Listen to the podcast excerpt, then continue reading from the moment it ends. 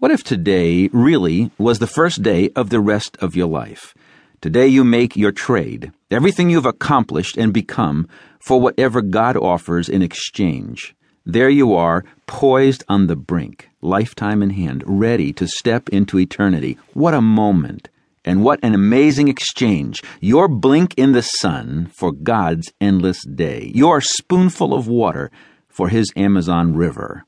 You take your step, you put down your little handful of time and pick up your forever life. But what if I told you that the small choices you make today, like how you interact with your boss, or whom you invite to dinner, could change what happens next? Would you be surprised? In the little book you're about to listen to, you're going to discover that Jesus revealed that our actions now will affect our future forever. Astoundingly, millions who follow Jesus seem to have missed what he said. Could you be one? I was. I grew up in a family that attended church regularly, and I was taught the Bible from the time I was a little boy. Later, I spent nine years pursuing theological training, but the clear teachings of Jesus on this subject remained lost to me, like overlooked treasures in my own house. When I finally discovered them, many things started to make sense for the first time. Uh, but let's admit it any change in how we think about our future, even if it could radically improve our prospects, takes courage. We struggle to let go of comfortable assumptions, even when they're preventing us from seeing the whole truth. We're like toddlers peering through a keyhole at the night sky, trying to hold on to our tiny patch of stars. But the keyhole is so small and the view is so great. Jesus wants to open the door and show us more, much more prepare to be astonished. No one made more shocking statements about the afterlife than Jesus of Nazareth. His teachings often left his audiences amazed, dumbfounded, and even outraged. Take his first public appearance at the age of 12.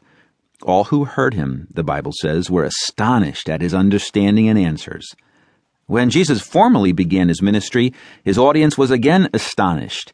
In his teaching known as the Sermon on the Mount, Jesus said this Blessed are you when men hate you, and when they exclude you, and revile you, and cast out your name as evil for the Son of Man's sake. Rejoice in that day, and leap for joy.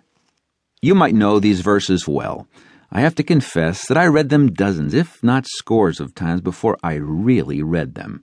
Jesus' statement seems incredible, doesn't it? I used to think he was saying something like, If you are persecuted on my behalf, you'll be so happy that you'll jump for sheer delight. But if you read on, it's clear that's not what Jesus meant.